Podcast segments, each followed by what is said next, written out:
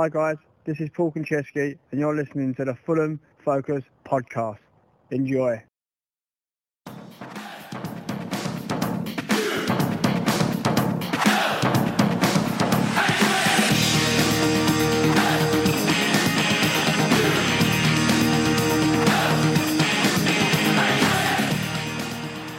Hello, good morning, good afternoon, good evening. We are another three points closer to winning promotion as the Whites went across the Severn Bridge, put in a stern performance to come away with a one nil win in the Welsh capital.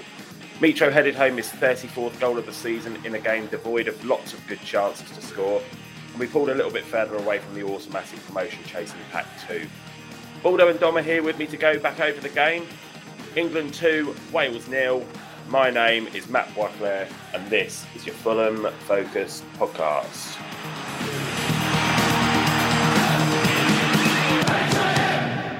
Fulham. Well, morning lads. That certainly wasn't the most glamorous win of the season, was it? one nil away wins with a Mitro goal are becoming almost textbook now, aren't they? Your immediate thoughts, please, gents. Um, well, my first thought is, when are my legs going to recover from you route marching, route marching me back to Cardiff, um, back to our car after the game yesterday, Frenchie, and then making me walk up seven flights of stairs to the car rather than wait for the lift? um, but yeah, obviously it's always great, you know, as you were saying to, I can't remember who you were talking to on the phone afterwards, it's always good to come away with, with an away win. Um, you know, you always want to go and win, you know, three, four, five nil, but sometimes it's the It's the you know the grinding out one nil wins that are sometimes even the best, you know, when you're not at your best, but you still manage to come away. So yeah, all in all, fantastic day. You know, you can't really complain. Yeah, we're we're picking up more of that type of win, aren't we? I mean, you look at the you look at the table and see, or you look at the the, the results we've had, and there's loads of seven nils in there and some huge results. But but then when you look at the table, you think, well, you know, Bournemouth win their both their games in hand. They're only three points behind us, so it doesn't quite match necessarily the, the goals we're scoring to the points we're getting. So, so picking out picking up these one nils away from home, especially when the other team are just out there to to draw nil nil, it is is quite satisfying. So, yeah, it was a really good win. You look at the other results yesterday as well, and you know, Bournemouth coming from behind late again to get a two one win.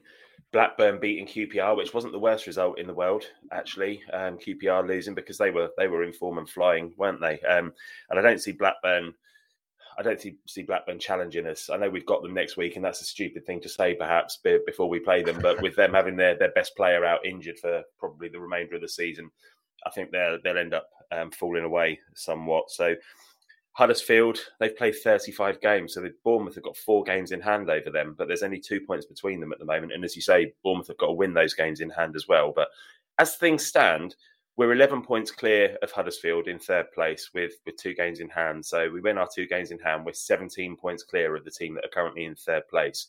It's not a bad position to be in at this stage, is it, with, with thirteen games left? Not at all, no. I mean... It, it most of the season it sort of looked like it's going to be the two of us, us and Bournemouth for what you know for a while they were winning the league, and then we've gone ahead and you know I think I saw some where the bookmakers have stopped taking odds on us finishing in the top two now. So you know that that's a pretty good sign. They they don't really they, they don't often get things wrong, um, and yeah, you'd be amazed at this point if we didn't finish in the top two. But you know we, we want to keep winning and, and go on and. and win the league at a pace, don't we?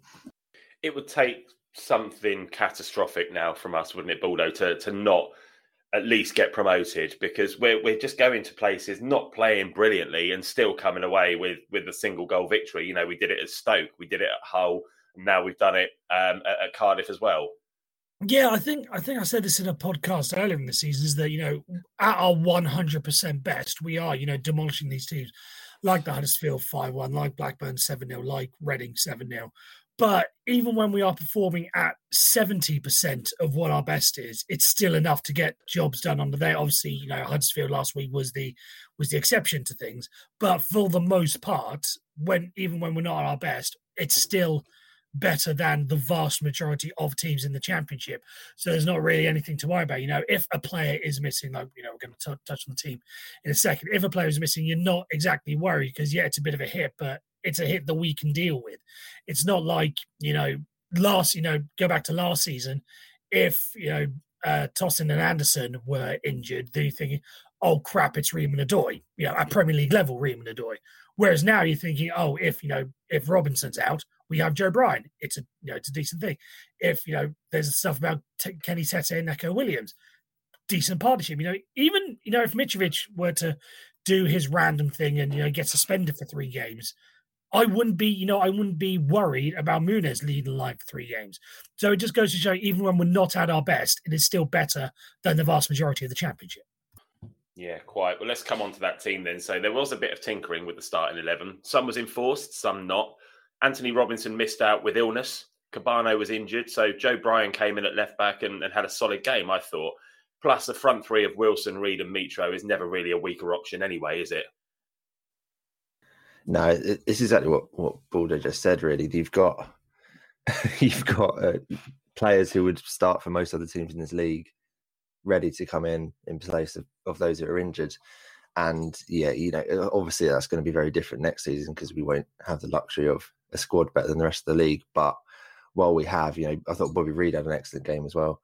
Um, coming in for Cabano, uh, you know, as as, as he said, he'd, he'd be starting for most teams in this league. So, um, so yeah, we, we can we can chop and change a bit. Um, there, there's a few positions that really rarely get rarely get changed, like centre back. You know, it's it's usually Ream and Tosin. Um, but but even even when it's not injuries, Mark Marcus Silva quite often mixes things up in midfield. Uh, you know, it's it's yeah. It, you look at the lineup and you're like, well, that's better than the other team pretty much almost every game now, um, whoever's playing. So, so yeah, it's it's really a worry now looking at, looking at that. You know, an hour before kickoff, you're like, oh, God, what about thingy? He's not playing, he's not playing. You don't really care. You just, you just compare the two and it's like, all right, we're, we're probably going to win this if they, they play as well as they should do. Yeah, I- And and we do as well, so yeah. that's that's generally generally how things go. Were you guys surprised that Chalobah came back into the side, particularly in place for Jean-Michaël Seri as well? I know Sarge is going to be fuming about it, given his comments on, on how good Seri was against Peterborough in the week.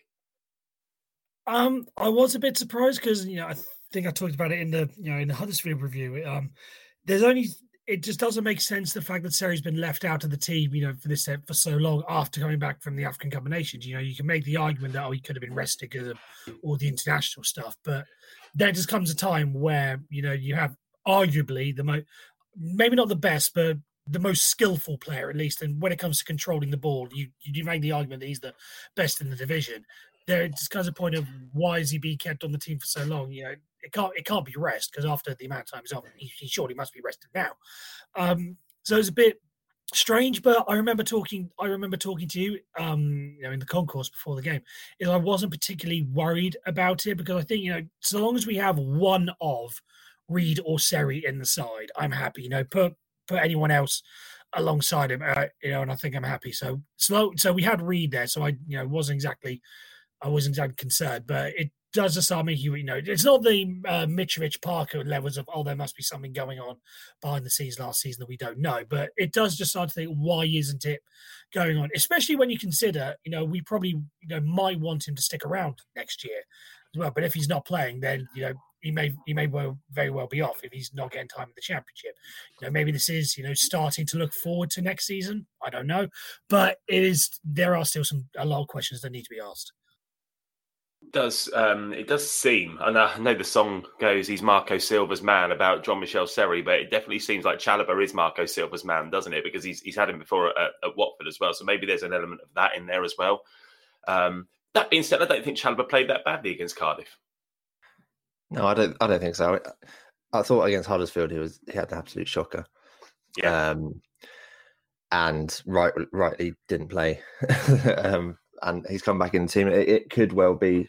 I think for me, it's it's knowing that what, what style of football Cardiff play and the sort of players they've got in their team, you know, hard-hitting.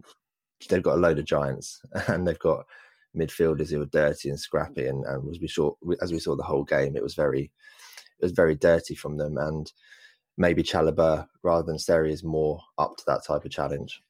It was the sort of game where they were always going to sit back, um, and Seri sort of dictating play from from his position in midfield maybe didn't didn't suit what um, what Marcus Silva wanted us to do. And yeah, you can't argue with it. Chalobah played well, um, and we controlled the game, didn't we? Yeah, we did. We absolutely did. That being said, it was Cardiff who came closest to opening the scoring during the early exchanges. Long goal kick from Alex Smithies just bounced over Tosin's head and put James Collins through on goal. But Marek Rodak stood firm and saved the day. It was crap defending, it was crap finishing, and, and pretty good goalkeeping, really. That's that's the best way to summarise that that opportunity, wasn't it? It was. Um, my first thought was that it was offside because it, it just sort of came out of nowhere, the fact that he was, you know, free and all on his own. And the fact that also, and it's something, you know, you only really recognise if, you, if you're at the game, but the Cardiff crowd didn't exactly get loud for it. You know, I think they were probably expecting the flag to go up. So, you know, not, not get that much excited. But, yeah, obviously, you know, Rodak can only, you know, play to the whistle, as it were.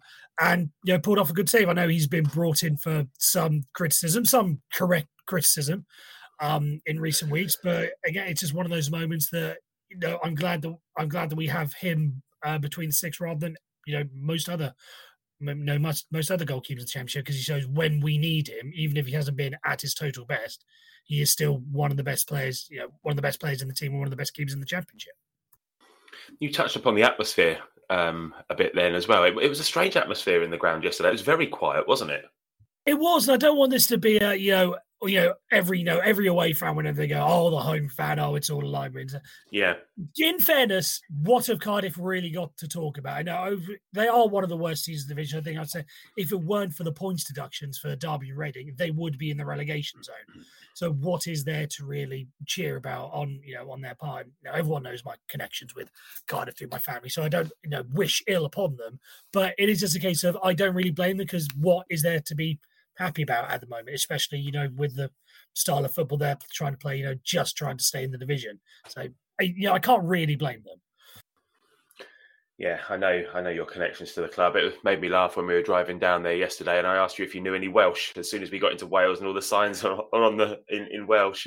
And I asked you if you knew any Welsh. You went, no, not really, only hello, goodbye, and sausage and chips. And the anthem. Don't forget the anthem as well. But yes, you are you are seventy-five percent correct on that one. Do, do you know any Aldershot Welsh, Baldo? I do, but it's uh, not safe for um, it's not safe for the airwaves. Yeah, no, it, it's weird as well, because we've, we've had some battles with Cardiff over the last few years as well. So there must be a bit of needling between Fulham and Cardiff, I think. And I was just a bit disappointed with, with the atmosphere there. I've, when I've been to Cardiff before, there's always been a good atmosphere there. And I know they're having a crap season, but, you know, we had that, that season where it was between us and them for second place, and we ended up going up through the playoffs under Slav. And then the playoff uh, semi-final as well the other year. Um, when we when we beat them, so there have been some some good contests between Fulham and Cardiff, but it, there was just there was nothing um, by way of by way of any of that really in, in terms of the atmosphere. Um, decent decent amount of noise from the Fulham end though, which which was good to see. Um, the game was devoid of clear cut opportunities all round, uh, but when the big chance came, the big man of course took it. The ball was whipped in from Harry Wilson, and Mitro was stealth like as he crept around the back of the Cardiff defence, completely undetected, and headed the ball into the back of the net for his thirty-fourth goal in thirty-one games. Come on, lads, find something new to say about Mitro, even if it's just that he looked great with his shirt off at the end of the game. there's, there's nothing new to say, is there? I mean, just just what a legend, what a hero. Um, he absolutely loves scoring in front of the, like, for Fulham, and Fulham fans absolutely love every time he does. And there's been, fortunately, we've we've been able to celebrate thirty-four of those so far this season. So yeah, there's, there's nothing to say about him. It's that sort of goal he'll he'll score every week, just arriving with a free header at the back stick and nodding it in. And I, th- I think kind of what might be worth mentioning is how how much better we seem to be this season. We, we, we've touched it in previous podcasts, but from, from set pieces, um, especially like in previous years, you'd have gone, oh, why are you playing the short corner? Um, it's a waste of a chance. But we, we, we, we worked that really well. We got players in the line, and they, and the, the ball from Wilson just to the fast stick curled in. It was absolutely beautiful. So yeah, we, I, I don't know whether it's just the fact we're scoring so many more goals, and some of them are likely to be from set pieces and corners and whatnot. But um, it's good to see we're we're trying things and they're working. So um, so, so I, I enjoyed that. Does that one count as from a set piece? Like, I don't know what the ten. I always thought that'd be like directly from the corner rather than. Well, um, it, pro- it probably wouldn't. On the, it wouldn't be a goal from a corner, so to speak, but it was from a corner, and there's only a few touches until yeah, it got crossed just, in. I, I would count it personally because you know you, your centre backs aren't normally in, ordinarily in the box, are they? So it, it, it was a different situation, um, yeah, but it, it may it may not it may not count on the stats, but um, it was certainly from a corner, wasn't it? Yeah, I was going to say because that was my immediate takeaway was um, when you know like seconds before the goal went, it was like.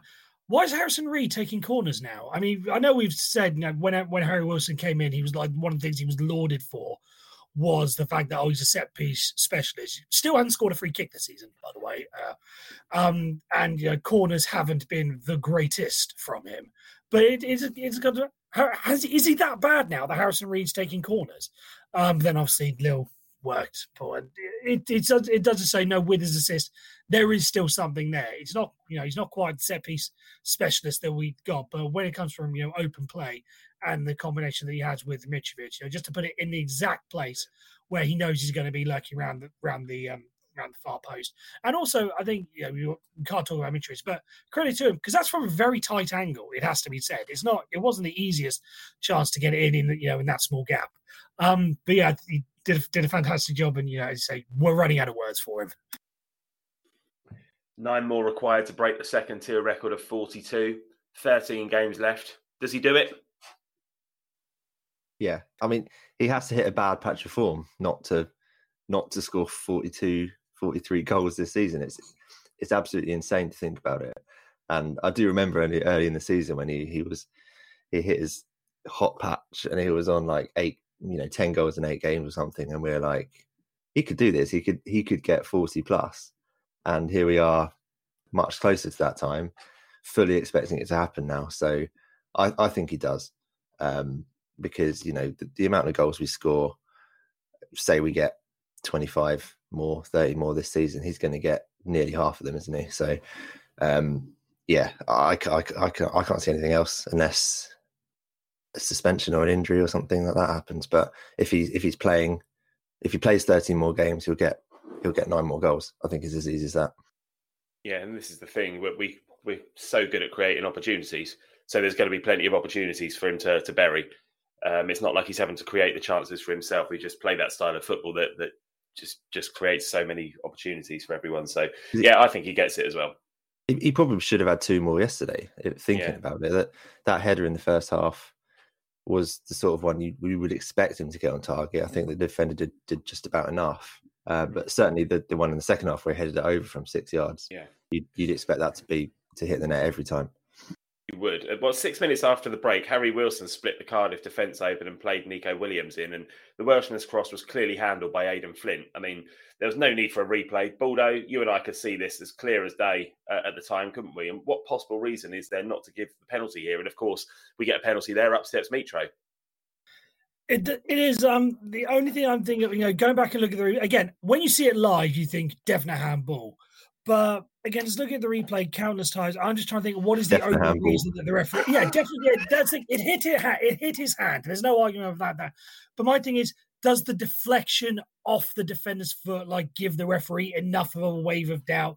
And you know, it wasn't, you know, we talk about, you know, last season in the Premier League when there was the handball stuff, you know, an unnatural body position, you know, outside the body lines it were. It wasn't too far away. Again, I'm just trying to think of what the referee can come up with. So again, I would have. I, I thought it was a penalty, but you know, it's a Fulham penalty. Um, but yeah, I just there may be just enough of a little bit of doubt there, just for him to say, "Nah, accidental, kid off the defender um, on the on the way through."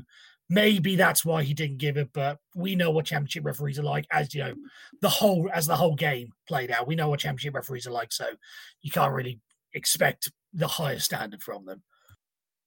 Yeah. F- funnily enough, Cardiff fans were complaining about the referee after that game. Well, and you, yeah, you look at you look at that penalty decision. I mean, accidental, but you don't really foresee many deliberate handballs, do you? Let's face it. He's he's got gained control of it with his arm. It's as simple as that. So that should be a penalty for me.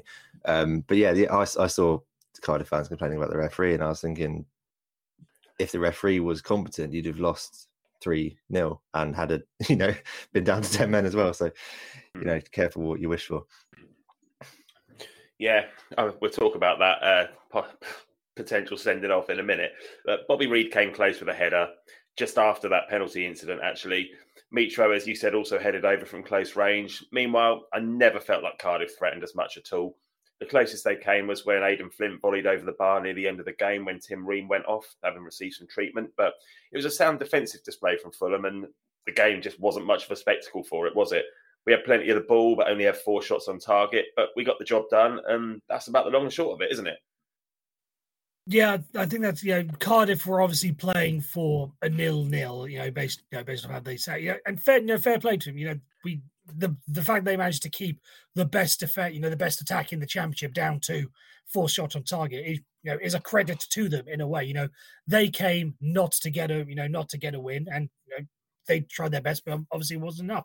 But it just get, but they just don't have the attack to sort of chase the game after, which is why I said, you know, the goal probably came at, at the right time, because it meant they were probably going to attack, but they still just didn't, and they didn't create anything. That's why I wasn't, you know, I wasn't worried for the most part of the game. It was just a case of, can we just get another, you know, can we get a second just to help? I was going to say to help goal difference, but I don't think goal difference really matters at this stage, given how far out we are.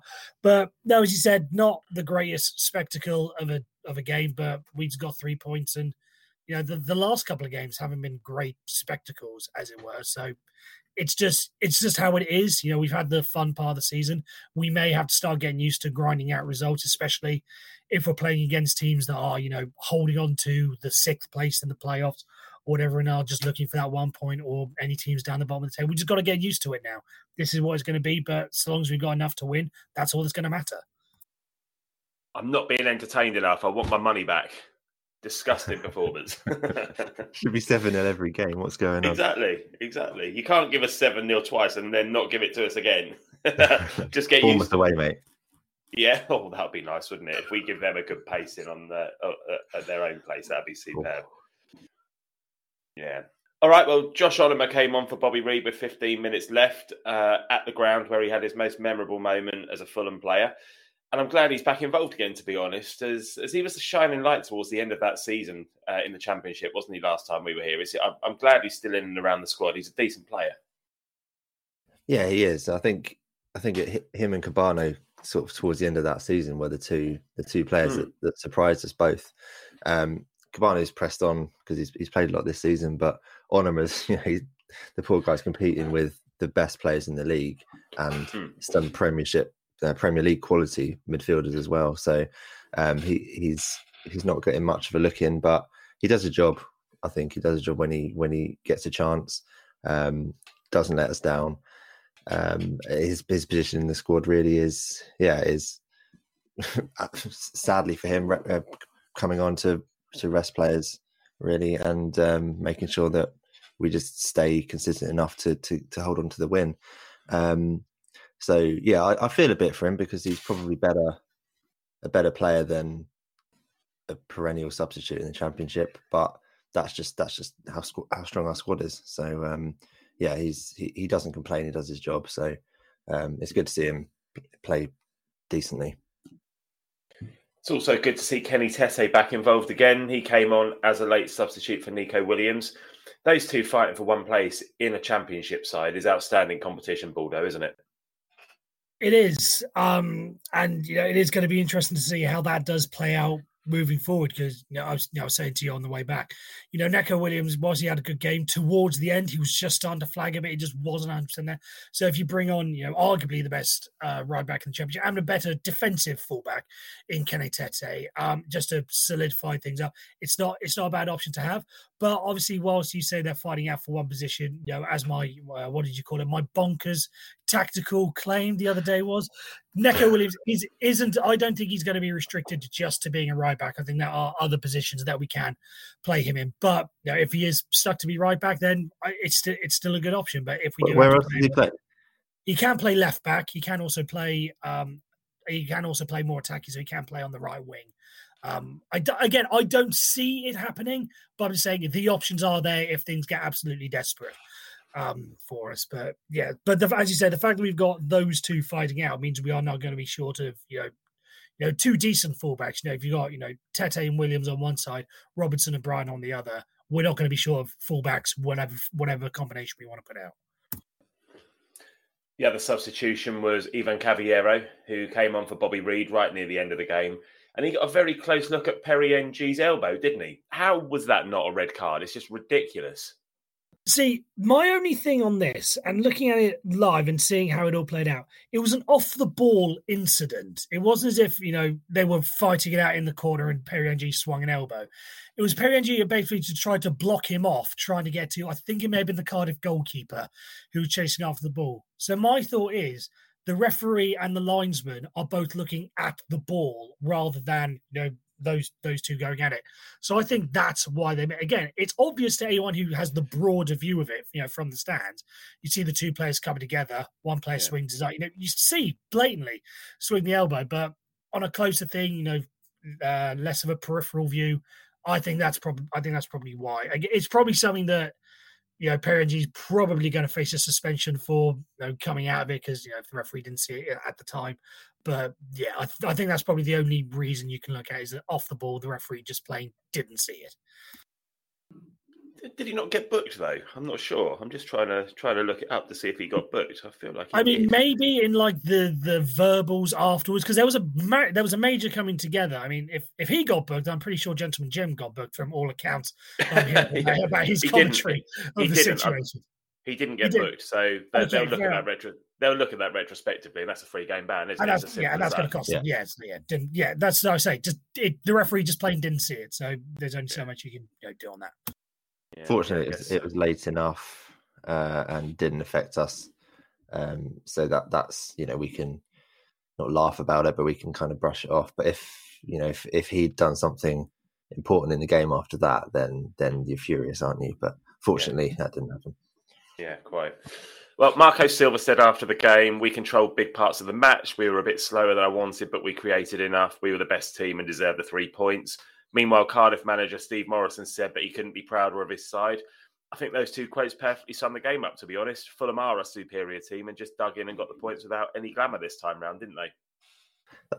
That's exactly it. I mean, um, I, I think Cardiff's tactics were the reason that we were slow, slower than Marco wanted us to be. Um, you know, they they didn't give us space to play in, and they were, you know, fouling all the time. Every time we couldn't get attacks going, and it, it was just it was just scrappy and and turgid, and that was that was them, and that's what he wanted to see. So fair fair play. They got um, you know, they come away with their their one nil defeat that they'll be delighted with. So, you know, it's like, I mean, to be fair, you look at some of the the results we've had this season, and and that could be look it could look a decent result for them. So um you know he he wants to see his team fighting. Um we obviously want to see more goals than that, but um yeah it was it was a more than fair result on on on reflection.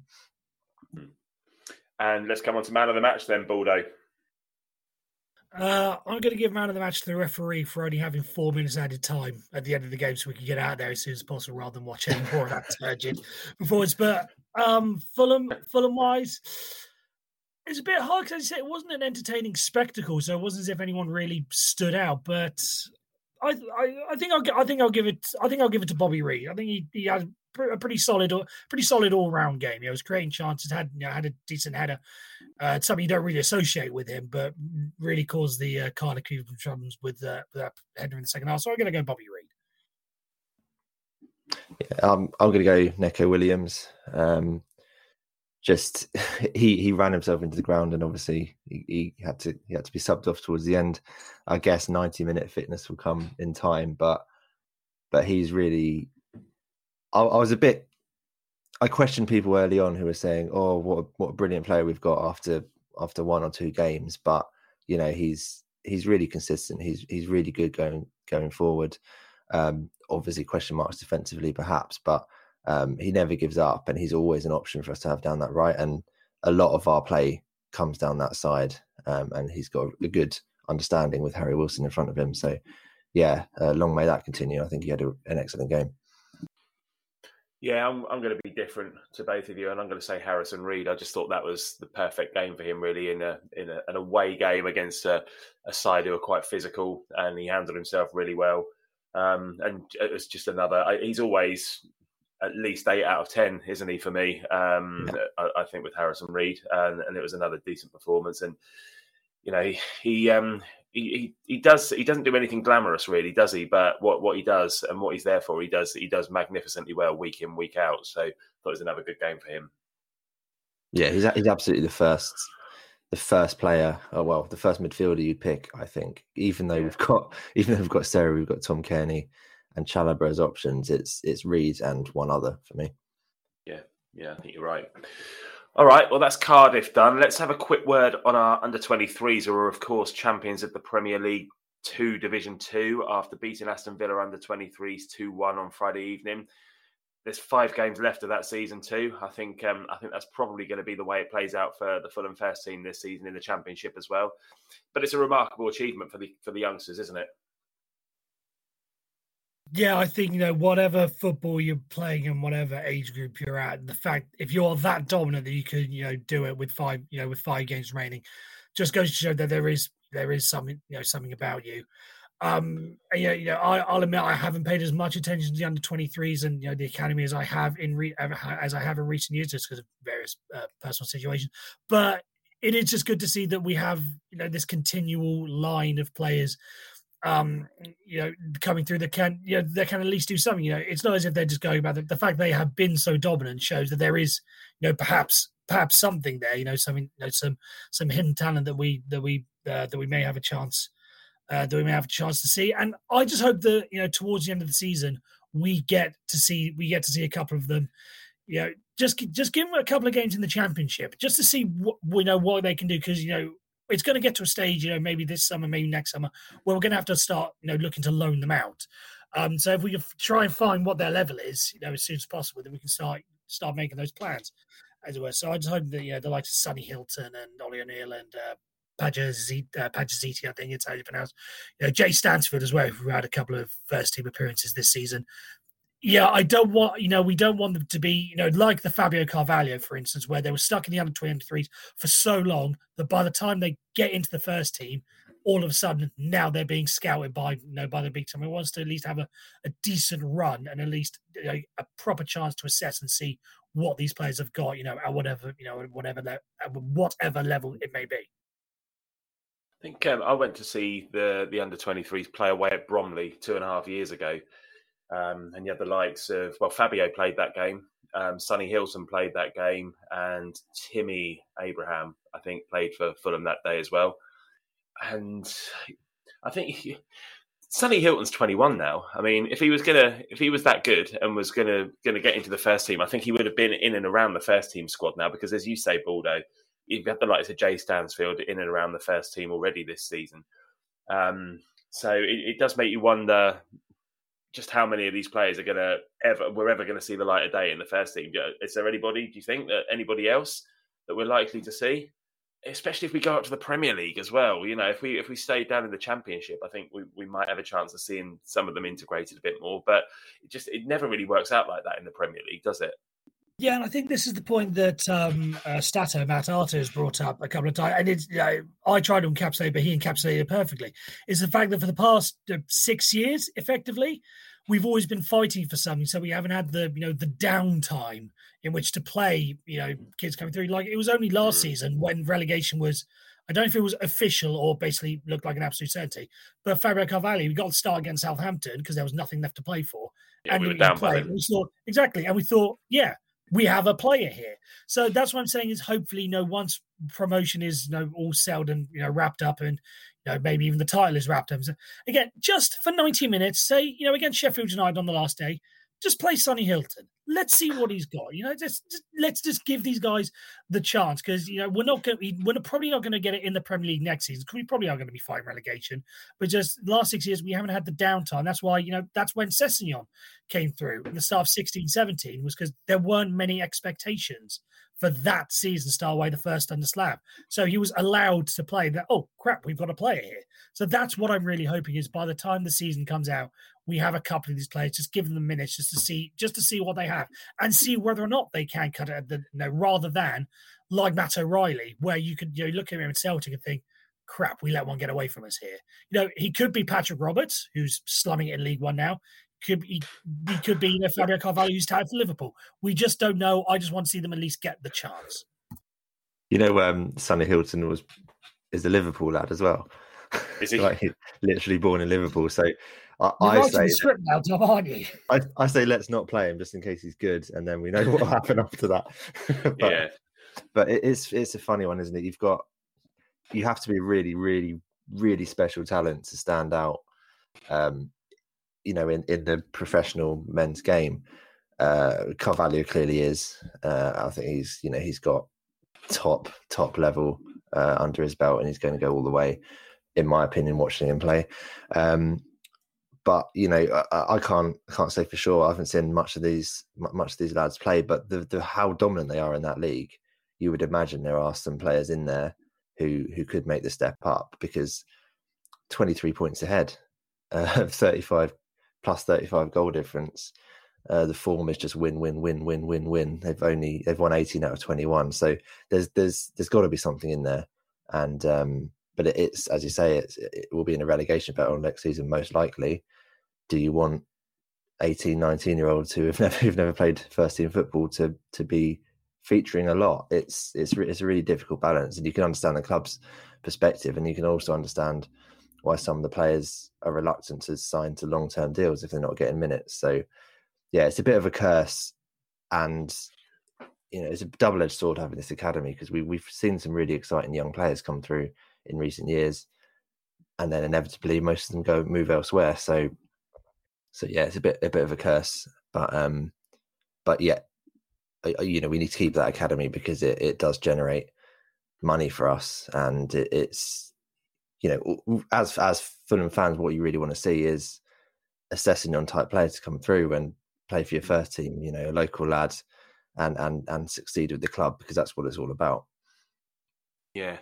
I was just going to say as well, I would say that the future's bright, but as we all know, if any of these lads are actually seriously good, then the, the Sharks will soon be circling anyway, as they were with Patrick Roberts, Ryan Sessegnon, Harvey Elliott, and now, of course, Fábio Carvalho as well. That being said, though, there is something really wholesome and organic about producing our own players, isn't there?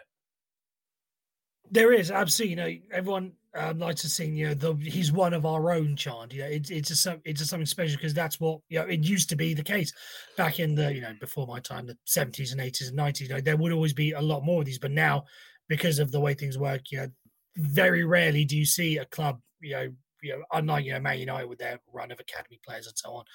Is, you know, a club like us very rarely get the chance to use, because we have to, you know, we have to buy our talent. But the fact that we get all these ones just coming through, you know, is incredible. And you know, you just hope that they get the, the bright, you know, the bright future for them. And even if, you know, even if it isn't with us, even if they do move on, the likes of Sessegnon and Roberts and Dembele, at least then you just hope that we get a decent fee for them, because, you know, I was I was doing the maths off the top of my head. I think with Roberts, Dembele, um, Uh, Sessegnon, and that, I think that's about thirty-five-ish million. I think maybe a little bit more, maybe close to forty million. That has probably funded the academy for a good decade, I would imagine, and set, sets up to keep producing these players, to then eventually we get to a stage where, you know, you know, Fábio Carvalho is probably going to get us another five-ish million with how that works.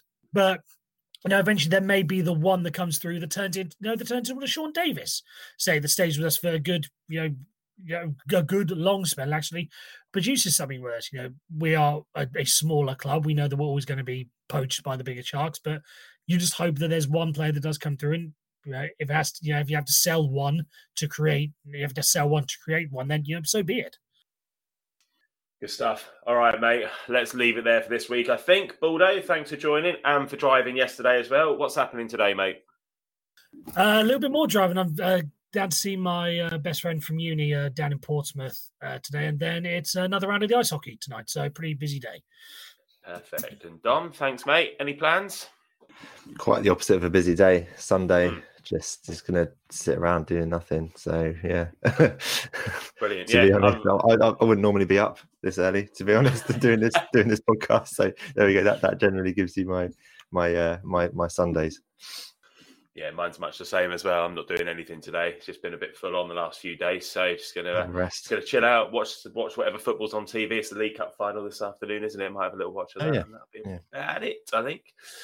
All right, we will be back on Thursday to look ahead to Saturday lunchtime's match with Blackburn. Thanks for listening, folks. Have a great week, and speak to you soon. Cheers.